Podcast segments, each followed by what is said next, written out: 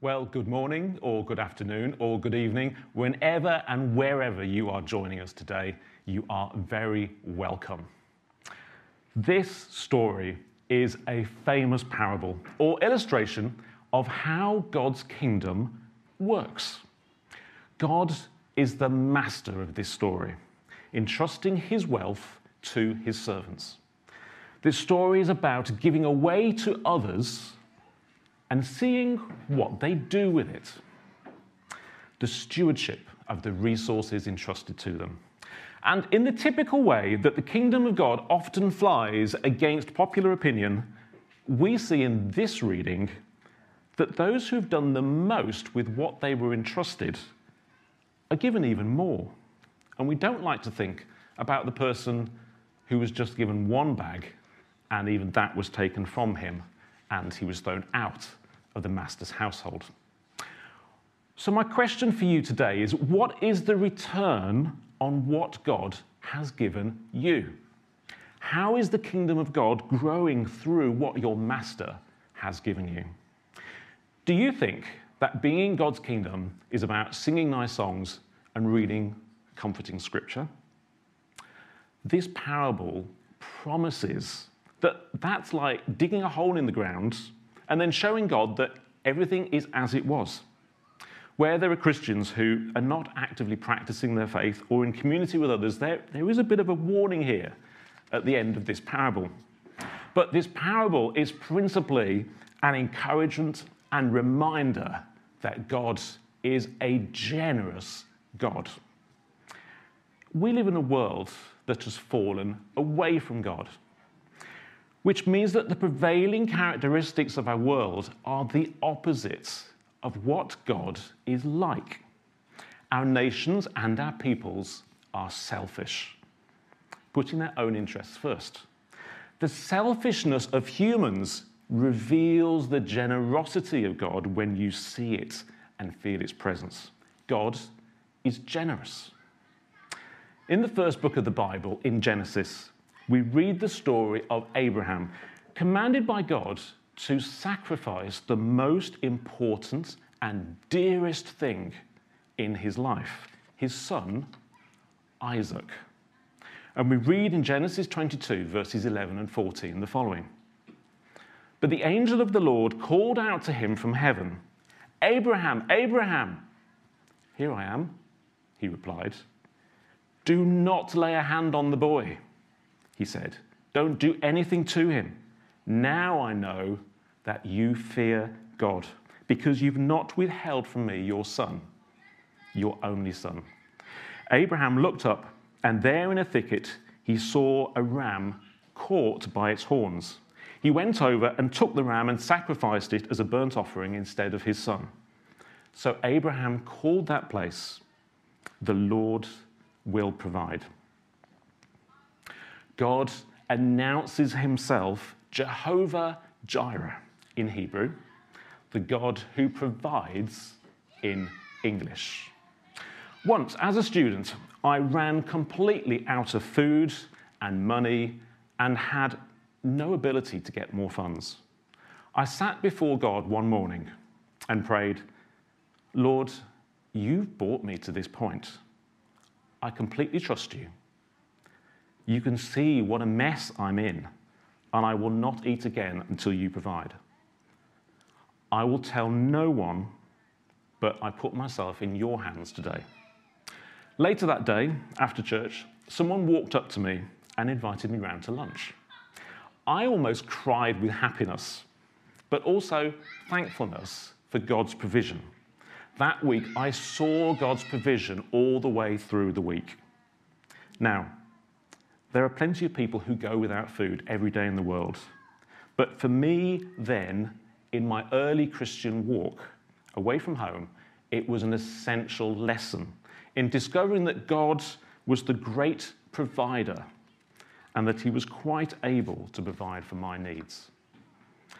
If you haven't yet put your trust in God, he will provide for you. God is a good parent. Put your hands in his. You can hold him to your promises. When we think about the parable we started with today, I find myself asking, why?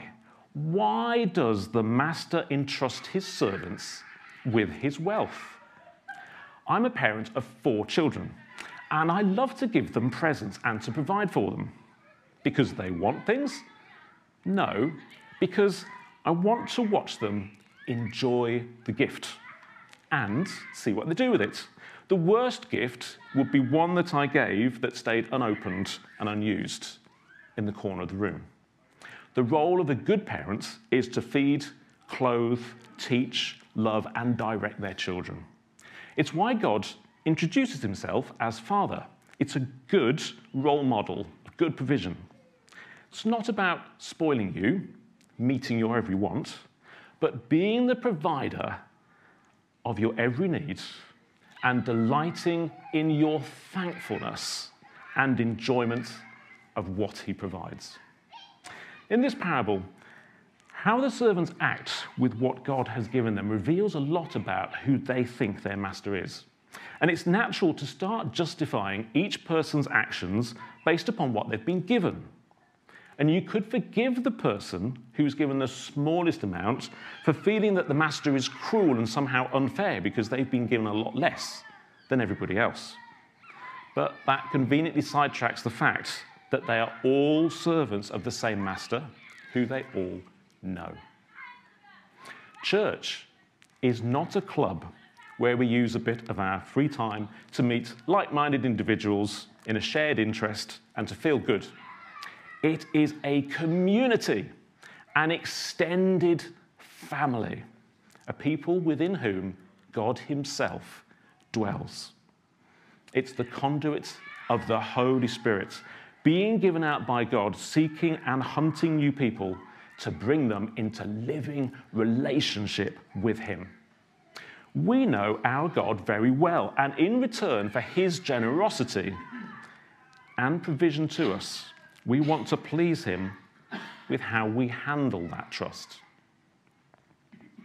Now, you might feel that you're quite self-sufficient and don't need God's provision. There's an important reminder in the Bible about where that provision comes from. We're going to read it here from Deuteronomy 8, verses 17 to 18.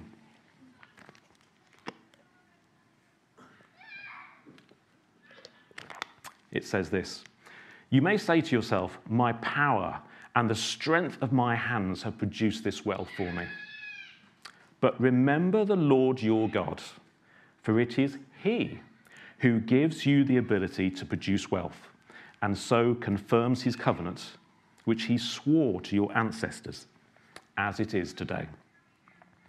God has given you life, abilities, character, time, opportunities, the air you breathe, the money you have, the clothes you wear, the things you own, a future.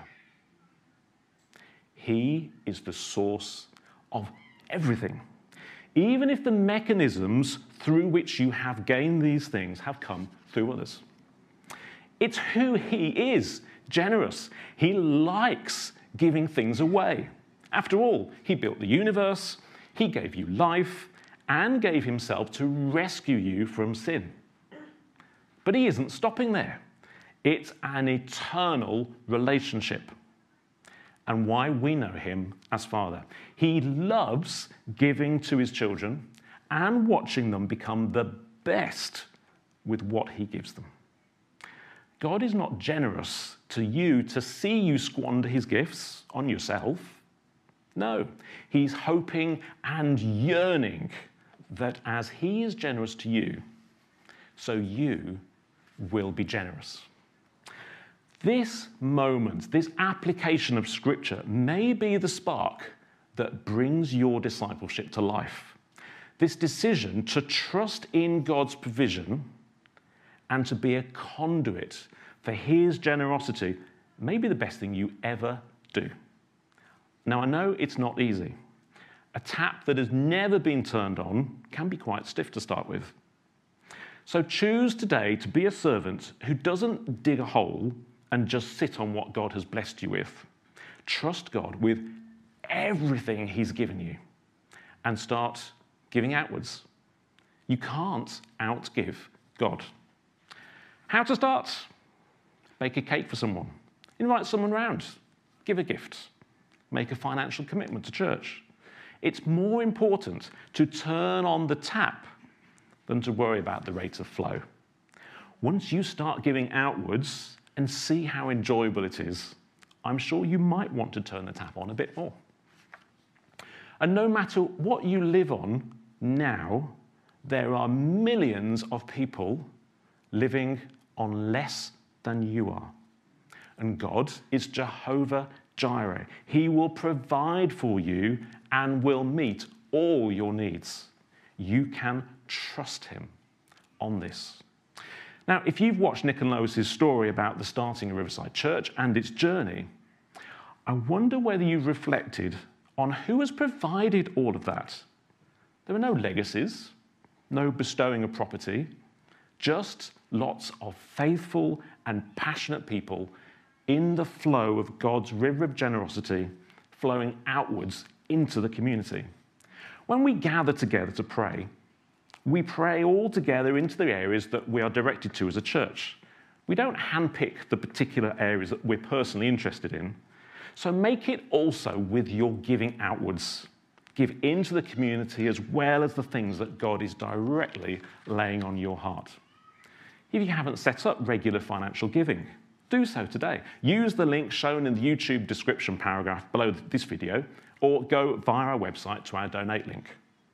This is about the practicalities of how we give outwards and how we put that provision into best use, how to build the kingdom of God here on earth.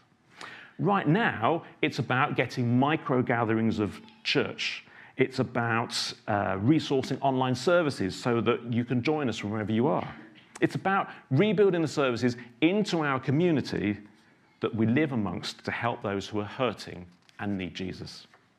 I work as operations manager for this church, and I have the privilege of seeing the landscape of generosity and provision across the whole church. When I see people beginning to give, there is a leap of joy and rightness as an onlooker, as I watch a visible trail of maturity and faithfulness that takes shape in the giver. I often see God bless and anoint those who are giving outwards from what God has gifted them with. And this isn't just financially, it's about the gifts of time, of prayer, of practical love, of serving on a team, of leading a group. But if you've been financially giving for a while, may I make an observation that the tap we turned on initially has a habit of very slowly closing, all by itself. Every year, you need to take a good look at your outflow, not just because of inflation and the cost of living, but also changes to your circumstances and blessings of God. It may mean that how you thought you initially set something up may no longer feel or be appropriate. Turn the flow up or down as you see God at work in your life and as the seasons in your life change. Be active in monitoring what that flow is. It's the place that measures God's provision of flow into your life as well as outwards. I'd also encourage you not to try and control it. God is a better user and director than you are. Give with an open and generous hand rather than with a string attached. Our faith community takes the combined efforts of people praying, giving of their time, giving of their abilities, giving of their finances, running services and community projects and youth groups. It all rises and falls together. God's provision to us includes the responsibility to be stewards of the provision of care for those who are in need, to help and bind up those who are wounded, and to teach and minister and build God's kingdom. How much should we give? Well, there is no right or wrong answer. But if it doesn't cost you sacrificially, or there is no intentionality to make a difference, it's probably too little. If your giving is skewing your life choices and meaning that you're failing to provide for your family and financial commitments or getting into debts, it's too much. I want to finish with drawing our attention to a very unique and wonderful dynamic to the way that God provides. He watches what we do with what he provides and then acts in accordance with this parable from Matthew. That means that to the servant who acted faithfully and puts God's provision to good use, he rewards the fruitfulness and faithfulness and generosity of investing in others and increases it and even adds to it with what he takes from the other servants. In Matthew 25:28, this is what it says. So take the bag of gold from him and give it to the one who has 10 bags. Outrageous! We also read in the book of Proverbs. Proverbs 11:24 says, one person gives freely, yet gains even more. Another withholds unduly, but comes to poverty. Jesus did not tell this story as if it was something new. It was already here in the book of Proverbs. He just made it personal and easier to understand. We are a community in the kingdom that God is building here on earth. He gives to us in order to build his kingdom, not to squander or indulge ourselves or to play it safe. So the heart of the church is always, how do we reach more people to tell them about Jesus? Along the way, we've used a variety of buildings. We've put on events. We've moved Alpha online, started Stay and Plays, and even a football team. Everything we do should always be evaluated against the plumb line as to whether people are meeting Jesus, whether people's relationship with God is deepening, and how fruitful we are in reaching out. What could the kingdom of God here on earth look like if we were clear, running channels united together? Reaching out to others and giving away God's presence. We are made by God to give God away through prayer and intercession, acts of kindness and love, and generosity of the resources that God has given us to steward. I have the pleasure of heading up Riverside Money Advice, where we help people become debt-free and discover freedom and God's love and community. I remember the day I opened an envelope on my desk to find a cheque for £10,000. I sat goggle-eyed.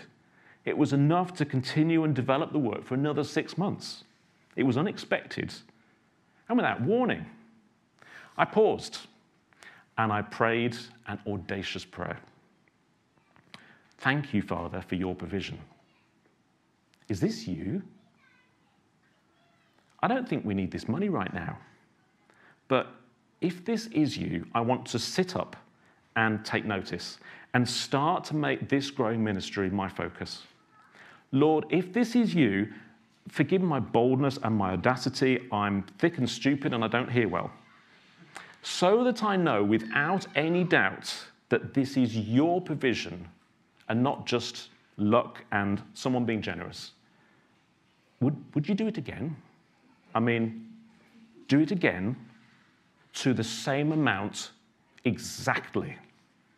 Amen. I was at the end of my day, so I packed my bags and left the office to head home and tell others about God's provision. Before I got to the front door, a member of the congregation met me and said, I just thought I should let you know that I'm going to give you a cheque for £10,000 for Riverside Money Advice. At that point, I burst into tears. On my way home, my heart bubbled over with joy. It wasn't about the amount of money. That was irrelevant. It was the sight of heaven breaking and bursting through into reality, and God saying, I am Jehovah Jireh, with a cheeky smile on his face. Hudson Taylor, founder of China Inland Mission, now known as OMF International, puts it this way: depend on it. God's work done in God's way will never lack God's supply. He's too wise a God to frustrate his purposes for lack of funds, and he can just as easily supply them ahead of time as afterwards, and he much prefers doing so. This church holds chapter 47 of the book of Ezekiel as a central picture of our identity. That chapter talks of the flow of God's river of life coming out from the temple, flowing through and outwards. Remember the direction of the flow, out from the temple and towards the sea. God's provision is to bring fresh water out to the sea of humanity. Nothing will stop him. He's reaching out. And if you choose to get caught up in the flow and let him take you where he will, there is much adventure to be had. Our final challenge, therefore, is to step forwards to get involved in building God's kingdom into the service of others, whether they are within or without the community, in the church community, and be prepared to see how God provides. As you do so, he will invest and give more, because when he finds people who will serve and build his kingdom, his generosity and his provision knows no bounds. If you want to jump in today and find out where God is going to take you, let's talk. Use the websites, the phone, or here in person in the room. Let's pray. For those of us who need to entrust our lives and future into your hands, God. Father, we reach up now with our hand and put it into yours. As a good father, would you provide for us? And we will go with you. For those of us who are following but are trying to hold on to all the good things for ourselves, Jesus, help us turn the tap on of giving outwards, of our time, our talents, and our finances. We trust you and want to learn to be like you. You gave us everything. Use us to multiply and grow your kingdom.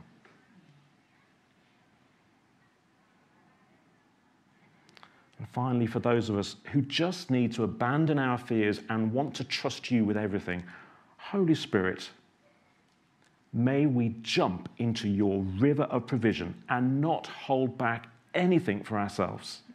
Take us into the wild rapids of flow and fruitfulness. Take us into the awesome and costly adventure of reaching the lost. Break our hearts as yours is broken, but fill us with joy overflowing at seeing others come to know you. For your glory, our great provider. Amen.